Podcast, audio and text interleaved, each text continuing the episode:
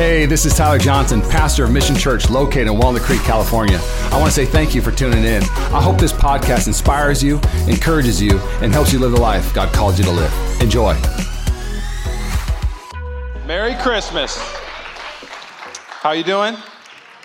It's great to see you. Uh, we like the Winter Wonderland? Not too shabby. I, I, love me some Christmas. Hey, before I start, I got to know what kind of church I'm pastoring. Uh, so I got a couple questions for you. Uh, raise your hand if you are a real tree person. Oh, yeah. Okay. All y'all fake tree people, raise your hand. I, I, whoa, 50 50. Okay, I'm actually a fake tree house. I have really terrible allergies. Uh, my wife literally wept that we had to get a fake tree. Uh, we used to go cut the tree down, but um, with, I mean, I got so many. It would give me vertigo, the tree. I mean, that's dramatic, but I'd be like, I, I felt dizzy. And then we found out it was the tree, so we're a fake tree family. So, okay, 50 50 in the house. Second question this is an annual tradition at, this church. Um, I was having this debate my, uh, with my barber yesterday. Do you believe that Die Hard is a Christmas movie? So if you think it is, raise your hand. That's my people. John McClane had plans on Christmas to save the world. Um, who thinks it's not a Christmas movie? Raise your hand. Okay, okay, 70 30, okay, okay. Here's what I want you to know if you're a fake tree person, you can come to our church. You're a real tree person, you can come to our church. You think Die Hard's a Christmas movie? You can come to our church. If you don't, there's a ton of great churches. I'm just kidding. I'm kidding. I'm kidding. I'm kidding. That's where I draw the line. Too far. I'm kidding. I'm kidding. It's just, I, it's one of my favorite movies of all time. I grew up on action hero movies, um, not cartoons, not because I didn't like cartoons, it's because my parents weren't saved and we watched every bad movie you could think of as a kid.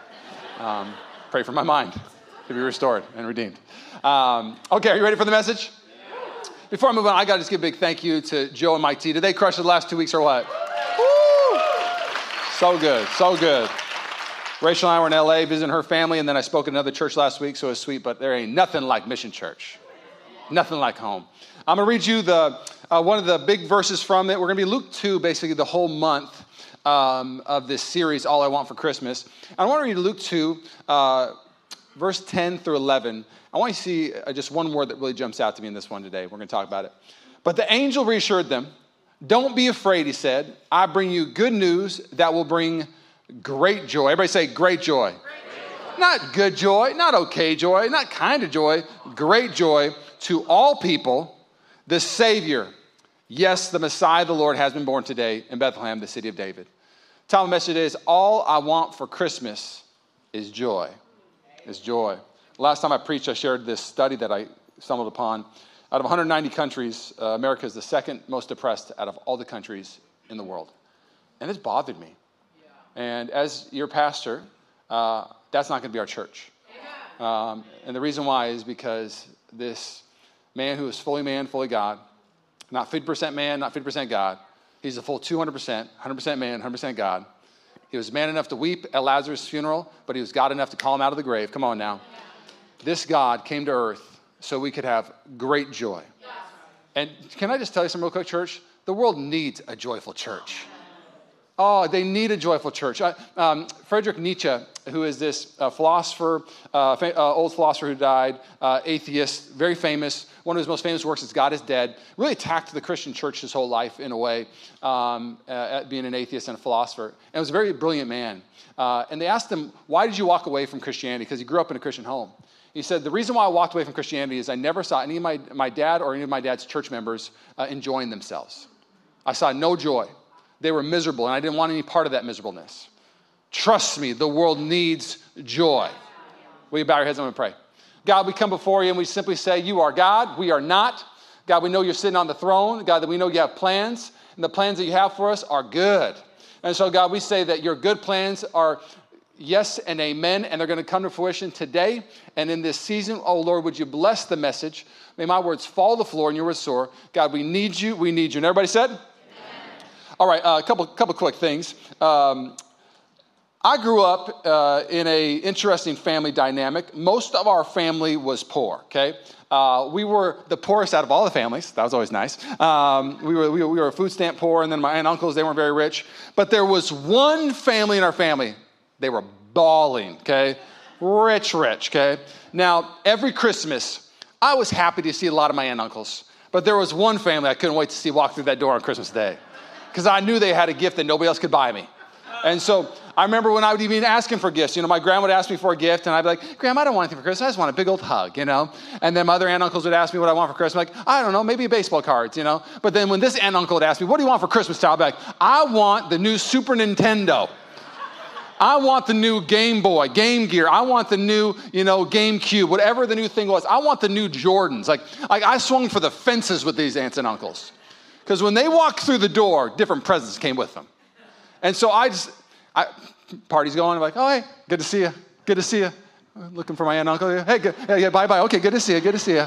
They'd walk through. Hey, you're here. Know, I'd run up, give him a big old hug. And I was a kid. I was selfish. I didn't understand that it wasn't about the price of the present, it's the heart of the present, blah, blah, blah. Um, there was just something about having the right people in the room. And when you look at your life, a lot of us, if we wrote down what we want this next season, you maybe have a list of things, but you're never going to get it if Jesus doesn't walk into your room. You're never going to receive it if Jesus doesn't walk into that room.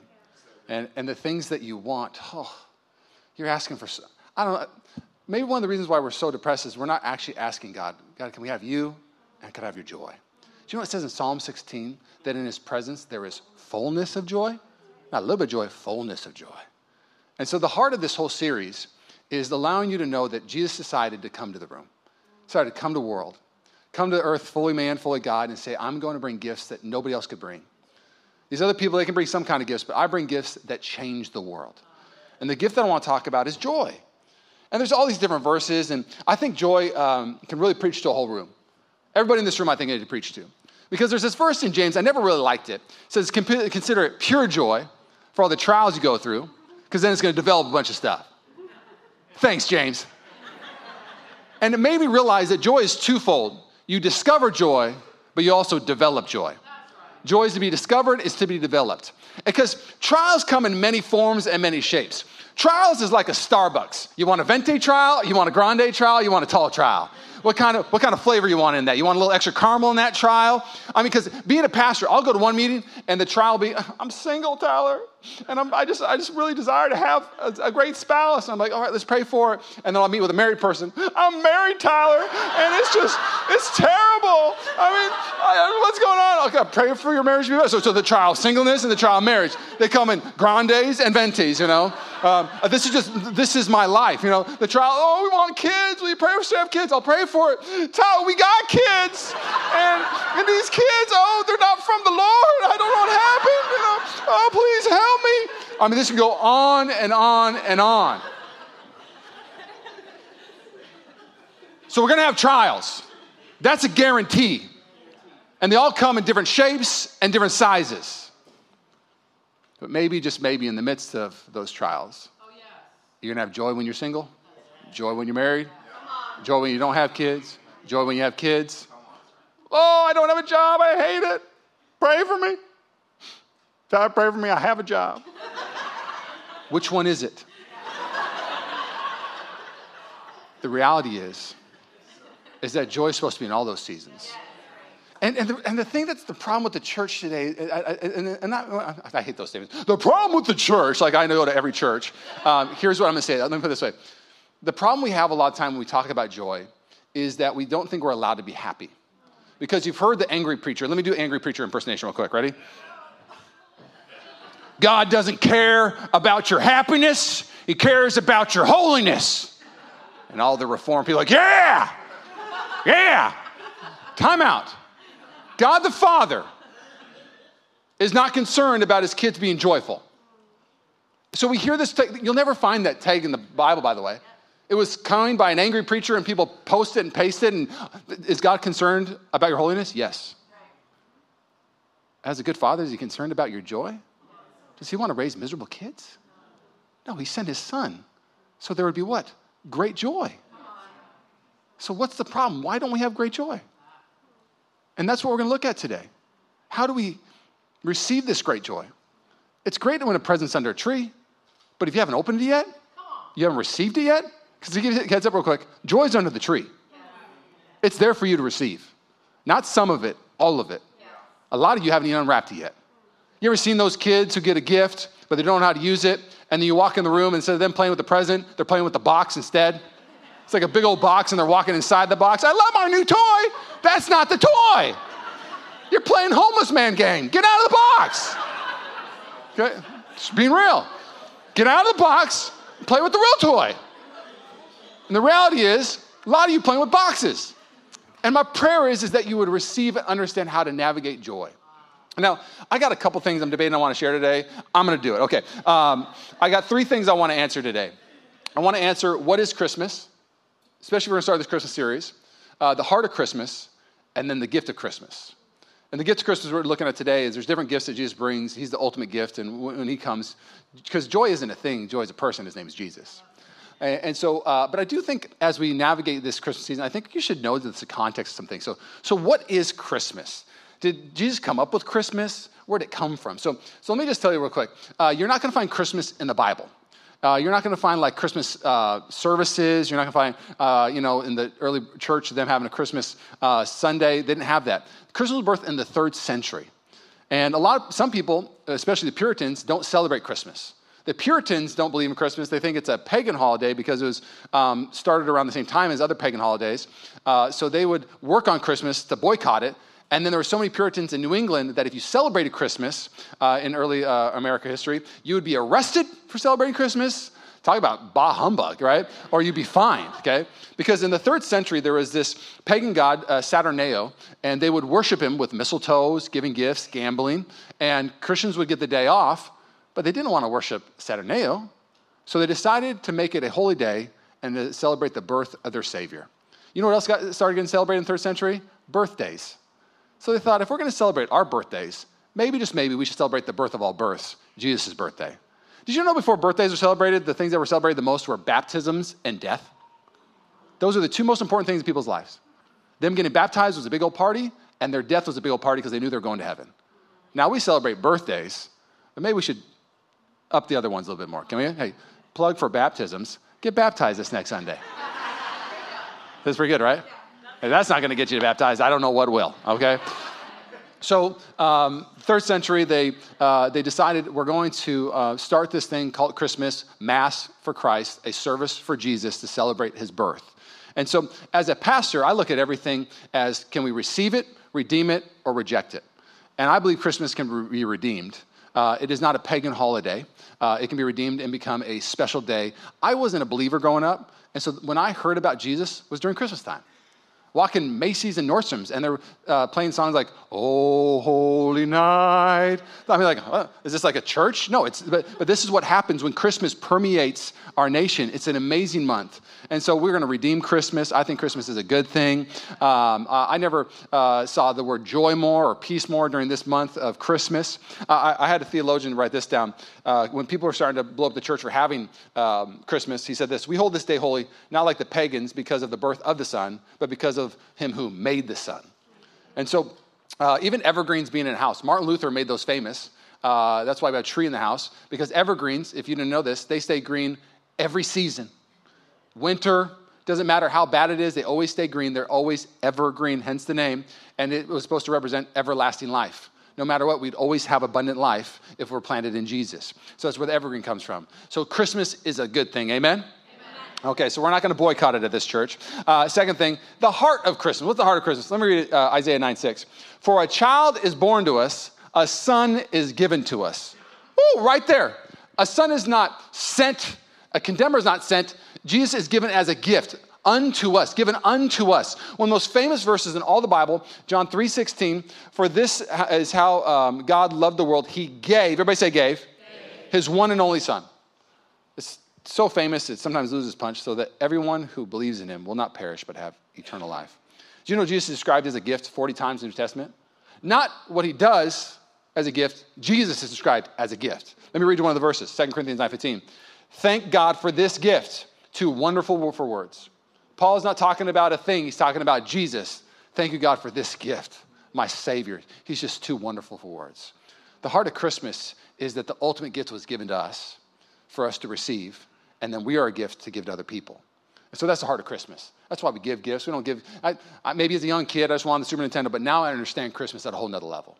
Now let's talk about the gift of Christmas, the gift of joy. I thought it'd be a good idea uh, to look at, um, I would say, the person in the Bible that received the gift at the highest level. His name was Paul. Paul is this amazing apostle, if you don't know him. He is expanding the gospel anywhere and everywhere he can. And in this moment in his life, he is in prison, in chains, and about to be sentenced to death. And all he's talking about is joy. He writes this book uh, called Philippians, and over 15 times he talks about joy or rejoice. I don't know about you, but if I was calling you from prison or writing you from prison, not only in prison, uh, but also chained up to a guard and then also awaiting my death sentence, I don't know if joy would come out of my verbiage all the time. Paul's dream was to go to Rome and preach in the Colosseum and to see all of Rome saved, kind of what happened in Ephesus. But Paul gets to Rome, and instead of preaching in the Colosseum, he preaches to a guard chained to him every four hours, a different guard for two years. And in the midst of those two years, he writes a ton of the New Testament, and he writes the Epistle of Joy, Philippians. So I want to look at a case study on joy, and I want to show you two verses. I'm going to read read, uh, read to you. One is uh, Philippians, uh, John 15, 10 through 12 says this When you obey my commandments, you remain in my love, just as I obey my Father's commandments and remain in his love. So when you obey my commandments and you remain in the Father's love, here's what happens I've told you these things so that you'll be filled with my joy. Yes, your joy will overflow. Well, Paul put that to the test, and it actually happened. So here's what I want to do in this um, little teaching is I want to get you ready for the trials that are to come and this next season instead of being the person complaining i got kids i don't have kids that you would just be joyful in that season I, I, was one of the older cousins older brothers and so when i would walk around in the house at a family gathering um, one of the things that was my job was either to be the horse that would walk around with little kids on top of me it's a fun job for about five minutes. Um, and then the other job was piggyback guy. Just wanted to piggyback. And so I'd have cousins run up and, uh, you know, give them piggyback ride and walk around and everything. Well, as they got older, they wouldn't ask anymore. They would just run and leap on top of me, thinking that'd be okay. Well, as they got bigger, if I didn't see it coming, bam! I mean, they would knock me on the ground night, night, okay? So I remember like we'd have family gathering, all right, all right, all right, everybody gather around. Tyler's gonna get piggyback rides today, but I need you to ask especially you, because I, you know what, you're not allowed piggyback rides anymore, okay? And that's, sometimes you grow, grow out of it. And so, because uh, the reality is, is when you're prepared for something, you can carry it. When you're prepared for it, it's not shocking, it's not gonna slam you to the ground. And when you're prepared for a trial, because you have the strength of joy, you can carry it and you can drop it off. And another trial comes up, you can carry it and you can drop it off, but you need to prepare to carry it. And so, this gift I want to give you today through joy is you're going to be prepared to carry in this next season. So, here's my points today. First one is this uh, Paul shows us in Philippians that one of the things that you need is Jesus came to make a people of joy, He came to make a community of joy. And so, it says this in Philippians 1 Every time I think of you, I give thanks to my God whenever I pray. I make my requests for all of you with joy, for you've been my partners in spreading the good news about Christ uh, from the time you first heard it until now. And I'm certain that God, who began the good work within you, will continue his work until it's finally finished on the day when Christ Jesus returns. At said, every time I think about you, I make my request for you, all of you, with joy. With joy. He goes on to say, So it's right that I should feel as I do about all of you, for you have a special place in my heart. You share with me the special favor of God, both in my imprisonment and defending my, and confirming the truth of God's good news. God knows how much I love you and how I long for you, the tender compassion, uh, compassion of Christ Jesus. One of the big things that Paul shows us if you're going to be able to carry things and have joy in a season when you think you shouldn't have joy is that you need the right people in your life. I've come to this conclusion as pastor. It's not about what I'm doing, it's about who I'm doing life with. It's all about who you do life with. I think one of the most underrated things in all of life is friendships. It's so underrated. I think, I think when you're looking, if you're a single person, and you're looking for a spouse, man, make sure that they're going to be your best friend. Not just somebody you just like hanging out with a little bit or you're attracted. Make sure they're going to be your best friend. Make sure when you go into scenes, you got best friends. One of my favorite illustrations that really shows the picture of Philippians that Paul keeps on showing about the people of God and the presence of God is he shows that they are stabilizers in your life. And I remember, I, th- I, think I might have shared this two years ago in our Philippians series, but I, I, there's a lot of new people in the house, so I think it's going to bless you. Is um, Paul talks about the people of God and the presence of God. And there's this picture I want to show you when a plane's being built, there's this little fin in the back, and it's just like, it's not that big, but it, it's, it's a horizontal fin. And then there's another one not that big, and it's the vertical fin. The horizontal fin is put on the plane, so when we hit turbulence, the plane doesn't go straight down. Can we get an amen for that? It just little shake. We're back up. It helps you bounce back up. And then the vertical fin is when it's windy left or right, it keeps you going straight towards where you're supposed to get to your destination. Those two little fins, we underrate them all the time. I never look at those ones. I always look at the big one to the right and my left. But the two in the back are just as important. And a lot of you have forgot about the two fins in the back. And so um, we're going to talk about the presence of God a little bit, so I'll talk about the vertical fin a little bit later, but the horizontal one. The reason why I am where I am today is because of people I had in my life that when I wasn't joyful, I would call them and they would give me joy. And also, can I just be honest? You need different types of people to help you in seasons. I, I, I had friends when I'd call them and be like, I have the hardest day. And they'd be like, oh my gosh, let's just pray. I'm so sorry. And then other people, I'm like, I'm having the hardest season. Tyler, get tougher. I'm like, that's not what I want to hear right now. I mean, so I, will just I'll share two, two types of people in my life. One, his name is Andrew Garb. He preached here a while ago. Um, he's uh, my childhood best buddy. I love him to death. Uh, he's like a brother to me. Uh, we best friends since we were, gosh, uh, in junior high. And he's the guy that I would call when I knew I needed to know that I needed to develop joy, not discover joy. And so I'd call him when I knew, like, all right, I'm going to call Drew, tell him about my circumstance. I know there's going to be no hug in it. There's going to be no encouragement in it. There's going to be, hey, consider pure joy, man. Either go through it or leave.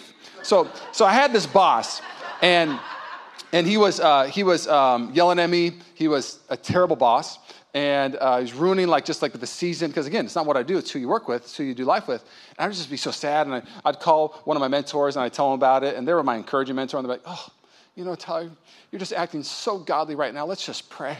And I'm like, "I am acting godly, aren't I? Okay, let's pray." and and so I'd pray, and they're like, "Just keep keep loving him." And you know, just you know, uh, you know, let's just pray a little bit more and then pray a little more. Like, okay, thank you. And then so that's just me. And then and I'd leave like, okay, like there's joy in it because I'm becoming more like Jesus. I'm being like Jesus to this person. So it helped me discover an, an, an, an aspect of joy. Then I call my buddy Drew up, and the first few times, like, oh yeah, man, you just got to push through it. And then like I tell him again like the third time, and Drew like, hey, time out. You got a decision to make. I'm like, what's the? Well, what is it? Either you stay there and you are joyful and you're thankful, or you quit and you find a place where you will be joyful and you will be thankful. Thank you. Like, he wouldn't let me stay in this rut of complaining. It was one of those friends that I, the plane was going down, and I just wanted to complain why it went down. It's just terrible. Let's just keep talking about how terrible it is. We're going down. It's going to be great. And a lot of people will just let you go down. Maybe even land the plane and then just start a little pity party and never land, uh, never take it off again. But then you have other people like, hey, either you pull the plane up or you get out and find another plane. But you're not going to stay here and complain to me over and over again about the same thing. You either decide to be joyful, you choose joy, you find joy in it, you find thankfulness in it, and you stay there. You need people in your life to help you pull the plane up with a little bit of tough love and sometimes with a lot of kindness. If you don't have that in your life, you are missing out, and no wonder you're missing out on joy. So the first one is, is uh, the, the Bible shows the gift of joy is found in people. Second thing is, uh, Jesus came to give us a joyful perspective, a joyful perspective. So Philippians 1 he says, All I want you to know, my dear brothers and sisters, that everything that has happened to me here has helped to spread the good news. For everyone here, including the whole palace guard, knows that I'm in chains because of Christ and because of my imprisonment. Most of the believers here have gained confidence and boldly speak of God's message without fear. And I just, I couldn't imagine Paul having this godly perspective on this type of level. Like, he wanted to preach in Colosseum. He goes, guys, this is all working. I found a perspective that works for me. And, and, and, and what works for me is simply this is I need you to know something. The gospel is still being preached, and it's being preached in a mighty way. If you study what happened in Rome, is that people that were actually in Nero's palace, his family members ended up getting saved because guards would get saved and tell the family members, and the family members would get saved. Two years, Four hours a day, a guard would be chained to him. Here's the math. You ready? He preached to 20, uh, 3,200 guards in two years. That's a mega church, if you ask me. 3,000 plus people chained to him every four hours, rotated over and over again. Hi, that's me. I'm Paul. You want to hear a story? a little Christmas story I want to share with you. See you later. Next guy. You want to hear a little story? I want to tell you something. He goes, I have a captive audience for two straight years Every four hours, I have a new opportunity to evangelize. And when they don't want to hear it, they can't leave because they're also chained to me. it's an amazing thing. Perspective is an amazing thing. I remember growing up, I hated my nose. Oh, I hated it. I hated it. I remember the first time I found out it was big. A girl I worked with at McDonald's says, You know what I noticed? Every guy who works uh, at our McDonald's has big noses. I was like, So does that mean I have a big nose? She's like, Oh, you got a big nose. She goes, You look like when you were a baby, you just slept on your face. And I was like, So then I remember coming home for the first time, looking in the mirror, I'm like, It is kind of a big nose. And I hated it. But then I'm around a lot of people and their nose gets stuffed up all the time. But me, those nostrils that can fit a quarter. I tried it in high school, okay? Never get stuffed. Perspective. I'm thankful that I have a nose that never gets stuffed. If I had one of those itty bitty noses out there, always getting stuffed up, no thanks. I sleep like a baby every night, mouth shut. Hmm. Hmm. It's amazing what perspective can do. I love my nose, but it took me time to see a different angle. And if you can start not taking yourself too seriously and start not taking this world too seriously and start trying to find the angle of perspective and start really looking for it, you're going to have a joy that this world's like, man, how did you find that joy? Let's keep going. I got a, ton of points. We're gonna, there's going to be fast. This one's going to be the longest one. Here we go. Jesus came to be the source of our joy. Let's see, look at this Philippians 1. For I fully expect and hope that I will never be ashamed, but that I will continue to be bold for Christ, as I have been in the past, as I trust that my life will bring honor to Christ, whether I live or die. For to me, living means living for Christ, and dying is even better. But if I live, I can do more fruitful work for Christ, so I really don't know which is better. I'm torn between two desires. I long to go be with Christ, which would be far more better for me, but for your sake, it is better than I continue to live. Paul is saying things that is just high level. Paul, Paul's got joy no matter what. They're saying, hey, we're gonna, we're gonna put you in prison. Good, I'll preach the gospel there. We're gonna torture you. Fantastic. Uh, to suffer is to suffer like my Christ. Huh? You know? Okay, we're gonna, we're gonna let you go. I can preach the gospel. We're gonna kill you. To die is gain. We're gonna kill you. Die is gain. I'm gonna. You're, you're set free. To live is Christ. Like, like, like every single thing had a joy statement. I'm like, this guy is weird. Paul is how does a guy have joy in all four circumstances? How did he get there? How did he? Okay. I want to uh, address a couple things. So I addressed, you know, God doesn't care about your happiness; He cares about your holiness. That's not true. And again, happiness, the English word happiness, is different than actually the biblical word happiness. Happiness, actually, in the Bible, it means to be extremely blessed, supremely joy. So that's it's tough to use that word, but you'll see these signs, and you'll you'll hear them, and they'll just They'll almost become doctrine to you. And the word doctrine means just what you base your life on, what you believe. So when you see something, you start to actually create your own doctrine by what you believe. And your doctrine is the most important thing that you have in your life. The Bible says to watch your doctrine closely or else you'll lose your life. Watch what you believe in because it will affect everything that you do. And so um, these church signs uh, that you know I see when I drive by or I see a meme that somebody posts, these church signs, people will read them and they'll actually become something they believe sometimes because, well, that sounds like the Bible, so it must be true. And so I want to show you some signs. I'm going to show you some fun ones before I blow up the other one. Uh, so, so here's what a church sign, if you've never seen these before, here's what a church sign looks like. Do you know what hell is? Come hear our preacher. I just thought that's funny. Not that your preacher preached like hell, but they didn't know what they were doing, so it sounds funny to me. So, so that's a funny one to me. Uh, let's go to the next one. This, uh, uh too hot to keep changing signs. Sin bad, Jesus good. Details inside. As somebody who is not working zealous for the Lord. I hate this church. Satan. Okay? So these are all these fun ones. You see these around. Let's give me another one. Uh, have trouble sleeping? We have sermons. Come hear one. This is it's too good. It's too good. Uh, next one. Whoever is praying for snow, please stop. I like that. What's the next one? Okay, pause here, pause, pause. So this one was funny to me. Two churches across the street uh, from each other fighting their doctrinal beliefs about dogs going to heaven. So there's one church um, is a Catholic church. The other one I think is a Presbyterian church on the other side of the street. And so the Catholic church, uh, this, this Catholic church posts, all dogs go to heaven. Now, if you know anything about the Presbyterian church, they are all about scripture and doctrine, and they're so dogmatic. And to be honest, I find myself to be a Pentecostal Presbyterian. I love the Spirit and I love the Word of God. So put your hands together. I love doctrine. So, so the, this Presbyterian church, here's what they put on the, their, their sign next day. Only humans go to heaven, read the Bible. right now, we don't have a dance off. We have a doctrine battle, okay? A little, little, little Bible. So then, so then uh, next one says this Catholic dogs go to heaven, Presbyterian dogs can go talk to their pastor, okay? So, so the church sign battle has begun. Converting to Catholicism does not magically grant your dog a soul. Can you imagine driving your kid to church every day and just being like, what is going on right now? Then the next sign free dog souls with conversion at the Catholic Church. They're inviting the Presbyterian dogs. Come on over, Presbyterian dogs. Next sign dogs don't have souls. This is not open for debate.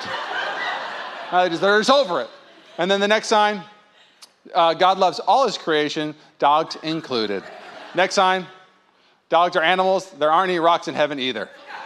And then last sign, mic drop, all rocks go to heaven, sucker. So, so, so, anyways, so you see all these, and there's this one sign I saw, and I actually like bought into it to an extent. I'm like, oh yeah, that's so right. That's so good. That's so true. You get these profound ones once in a while. Here's the profound one that I see. Go ahead and put it up here real quick. No Jesus, no joy. But no Jesus, no joy. And it's partially true, but it's dangerous because if you're not a believer and you're driving by and you had just went to Sprinkles Cupcakes in Santa Maria, who loves a sprinkle cupcake? Woo! I love, well, who loves a good donut, okay? Who loves a good pastry, a good sweet? Now imagine you're driving by that sign, no Jesus, no joy, N-O Jesus, no joy, and you take a bite of your sprinkles cupcake. And you're like, I feel a lot of joy right now. that is incorrect. Because the reality is, is you can have temporary joy having a sprinkles cupcake. If you go to Disneyland, you can have temporary joy. For a day, it's going to cost you, for two people, 500 bucks to have temporary joy, but you'll have it for about eight hours. What Paul is showing is that the world offers circumstantial joy, but Jesus offers this source of joy that will never leave. And my, my prayer is, is that as you look at your life, I gotta make sure I, I want to I wanna read this to you.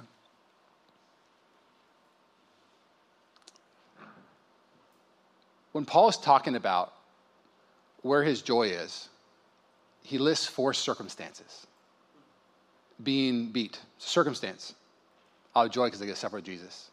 Because my source is not the circumstance, it's who I'm living for. It's being like Jesus and being with Jesus. Goes, so you can beat me? Well, guess what? I to be like my Christ. Oh, you're going to put me in prison? I get to preach my Christ. Okay, you're going to, you're to kill me? I got to go be with my Christ. Oh, I get to stay here? I got to go tell people about my Christ. All four different circumstances, all rooted in Christ. The difference between joy and happiness is joy has a root to it. Joy has a source to it. And kingdom joy, no matter what the circumstances is, you get, the more you get to know Scripture, you're going to find a joy in it.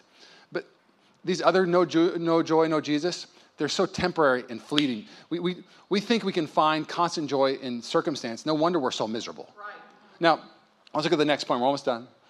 Jesus came to fix our joy. Jesus came to fix our joy. So Paul finishes with this in Philippians 1. We're just going to do the first chapter today. It is true that some preach out of envy and rivalry, but others out of goodwill. So the Christian like, Paul, it's terrible out here. They're, they're, they're preaching um, in, with the wrong motives. They're trying to hurt you. Uh, this is not okay. They're preaching the gospel the wrong, with, not the way we would do it. He goes this. He goes, The latter do so out of love, knowing that I'm put here for the defense of the gospel. The former preach Christ out of selfish ambition, not sincerely supposing that they can stir trouble for me while I'm in chains. Paul says, But what does it matter? The important thing, everybody say important. important. The important thing is that in every way, whether from false motives or true, Christ is preached, and because of this, I rejoice. Uh, this is a magnifying glass. And uh, I haven't owned one of these. I ordered this on Amazon this week when I was studying. And what Paul is doing is all of us are given our own magnifying glass spiritually. And the people come up to him and they're magnifying the wrong thing. Their eyes are on the wrong thing, like, oh my gosh, we're preaching on wrong motives. This is terrible. no joy in this uh, perspective, looking through this. They're magnifying so they come to Paul. Paul, look through this magnifying glass. Look what they're doing. And Paul's like, no, no, no. Let's look at what's important.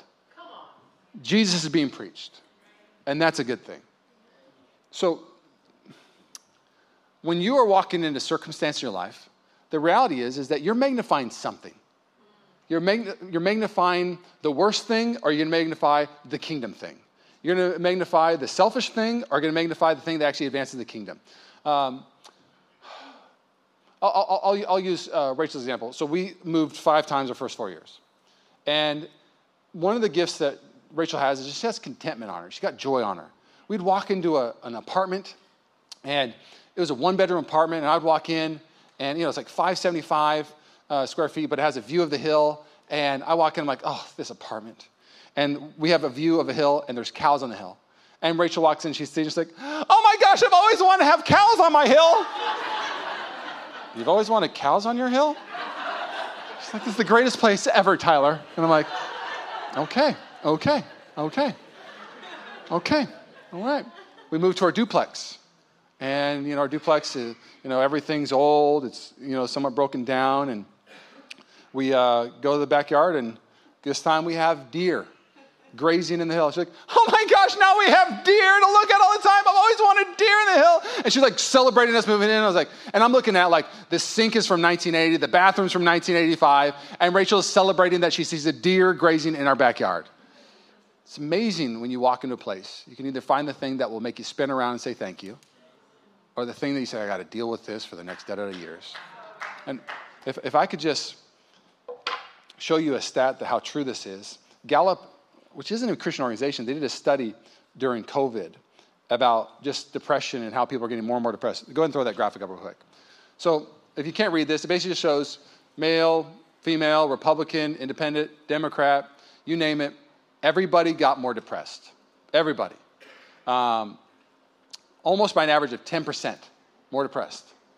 And when you're already depressed and you go down 10%, that's a lot of depressed. There's one group that got more joyful, not less depressed during COVID, and it's plus four right here. Blew my mind. Those who attend church weekly. The only group. Why is that? Do you know what we do at church every Sunday that maybe you don't say this, but the world is on fire and things are crazy. But for the first 30 minutes, we take our magnifying glass and we magnify the one that is in charge, that's going to redeem, that is going to do great things. Oh, come on. Habakkuk said this way I'm going to invite the worship team to come up. Though the fig tree does not bud, though so let's read that in relevant times, Habakkuk. Though the stock market is down 30%, tree ain't budding no more, the stock market's not going up. My retirement's not looking good anymore. Though the tree does not bud and there are no grapes on the vines, man, just it's not as enjoyable anymore. There, there, there isn't as many margins anymore. There, inflation's happening. What's going on? Though, though there's inflation, though the olive crops fail, though each political party keeps failing. Look at this all, all these things that are supposed to provide. And the fields produce no food, though there are no sheep in the pen and no cattle in the stalls. Whew. So many things that you could magnify. He goes, Yet I will rejoice in the Lord. I will be joyful in my God, my Savior. I will be joyful in God, my Savior. The sovereign Lord is my strength. He makes me makes my feet like the feet of a deer. He enables me to tread on the heights from the director of music on my stringed instruments.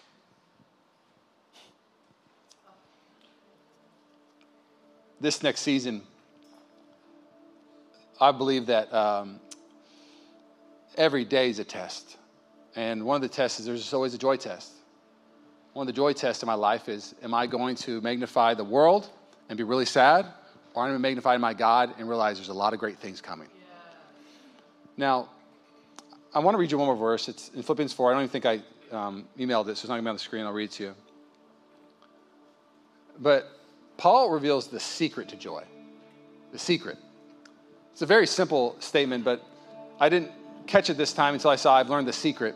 That's maybe why not a lot of people are um, that joyful. He says, I know how to live on almost nothing or with everything.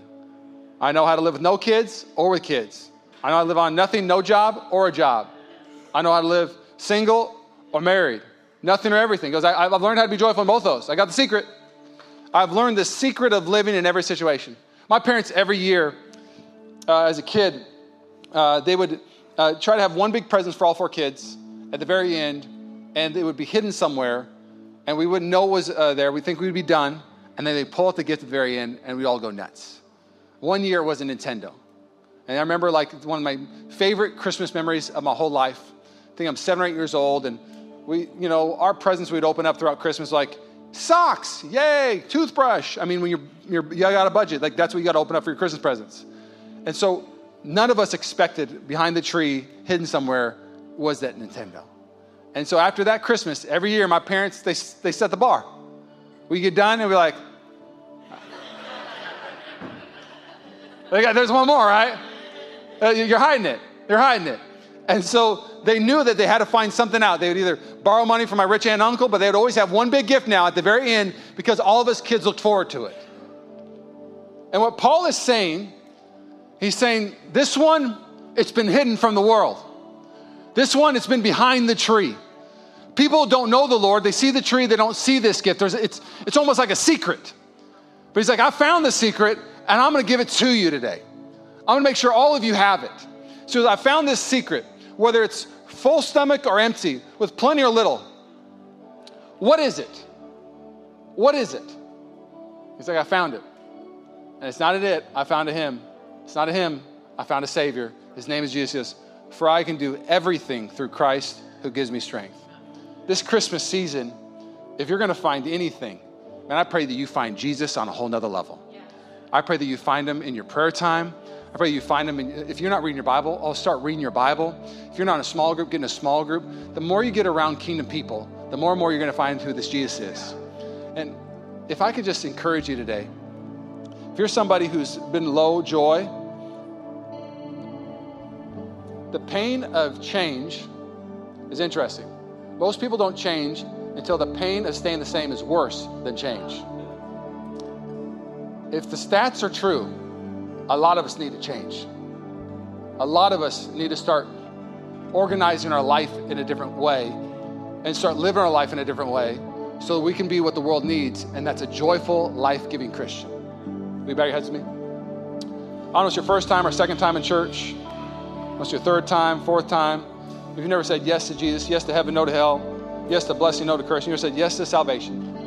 If you want to say yes to Jesus today with every head bowed and eye closed, that's a simple question. And it's a simple response of just raising your hand. Bible closed is clear there. There must be some response. You believe in your heart and confess your mouth. So if that's you today, with every head bowed and eye closed, you want to say yes to Jesus today. On the count of three, raise it up and raise high. One, two, three, raise it up and raise high. I see you and I see you and I see you. It's a great decision. I see you on the right. I see you right there in the middle. Come on, I see you. Hands all over this morning. God bless you. Oh, we love you, Jesus. Second thing is, I want to pray for the people who are asking, man, I, I haven't been filled with joy this last season. And Pastor, would you pray that I would be filled with joy? Because the reality is we just, we're leaky people. Joy is not something that's a one deposit, it's a flowing thing. And so if you just are desiring to have more joy this Christmas, to give to people, you've been struggling with depression, would you raise your hand? You've just been struggling with just being stagnant. Would you raise? I just want to pray for you. I just want to pray for people in our church real quick. So God, right now with those hands lifted, God, I pray that you would open the door of wherever it is in their heart that they've closed off, and God, you would replace whatever is in their heart with joy in this next season. God, I pray that the spirit of joy, the, the peace of joy, the person of joy, God, God, I pray it would permeate their house, it would permeate their car. God, I pray there would be a spiritual answer in the name of Jesus, that joy would just be evident in their life. God, we love you. We thank you that you're the one that is the reason for the season. And everybody said, Hey, we stand up? We're going to pray. We always pray. We had too many people get saved today not to pray the prayer of salvation. Okay, repeat after me. If you just got saved, we're going to hook you up with a great prayer. Ready? Jesus, come into my life. Today, I declare you are my Savior and I'm yours. Today, you are my source of joy. I say goodbye to my past and hello to my promises. And everybody said, Thanks again for listening to the Mission Church podcast. If you enjoyed it, make sure you subscribe so you can keep up on our weekly sermons. If you're in the Bay Area, we invite you to come join us on Sundays. You can find all the details on our website at missionchurchca.com. Again, thanks so much for listening, and we hope to see you soon.